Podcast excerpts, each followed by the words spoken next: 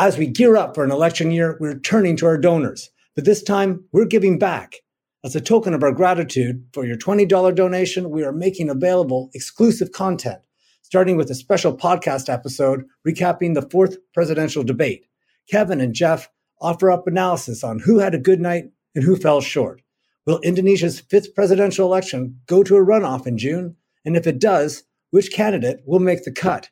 This election is a watershed moment, not only because of the candidates vying for the top job, but because this is the first time the country's 204 million voters include many with no memory of life before the country's transition to democracy.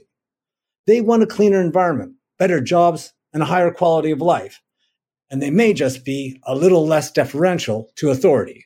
To donate and download your exclusive content, follow the links in the show notes to our virtual store at buymeacoffee.com. And thank you.